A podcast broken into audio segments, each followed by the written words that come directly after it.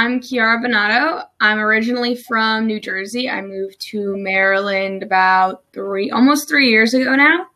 Um, permanently, I came here originally for school uh, at Salisbury University. I was I received a bachelor's degree in history and education, and uh, continued my education uh, directly after at Salisbury University again, getting a master's in English literature. I'm also a TA there, so I get to interact with undergrads still and still get to pursue my passion for teaching there.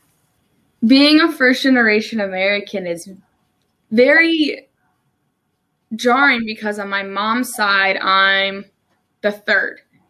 So I'm a part third generation, part first generation. And, you know, seeing how hard my dad has worked and I know that, you know, there is a sense of privilege there because it's not like my father was fleeing from a um, a government that was, you know, trying to, or he was fleeing from a negative situation. He loved my mom, he married my mom, and they made the choice to move back to the United States.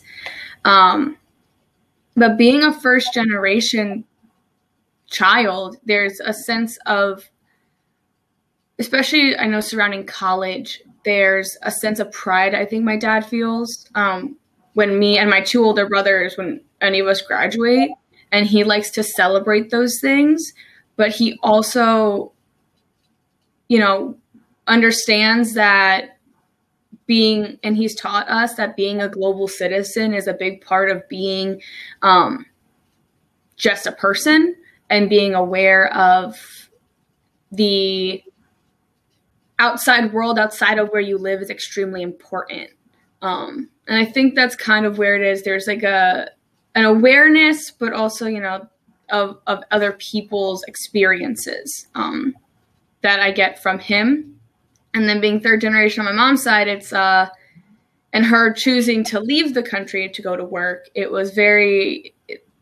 Both of them have kind of said like you know go if you want to go live abroad, go live abroad. Go be you know I guess, like I said, a global citizen, um, which is kind of the big takeaway that I get from being both.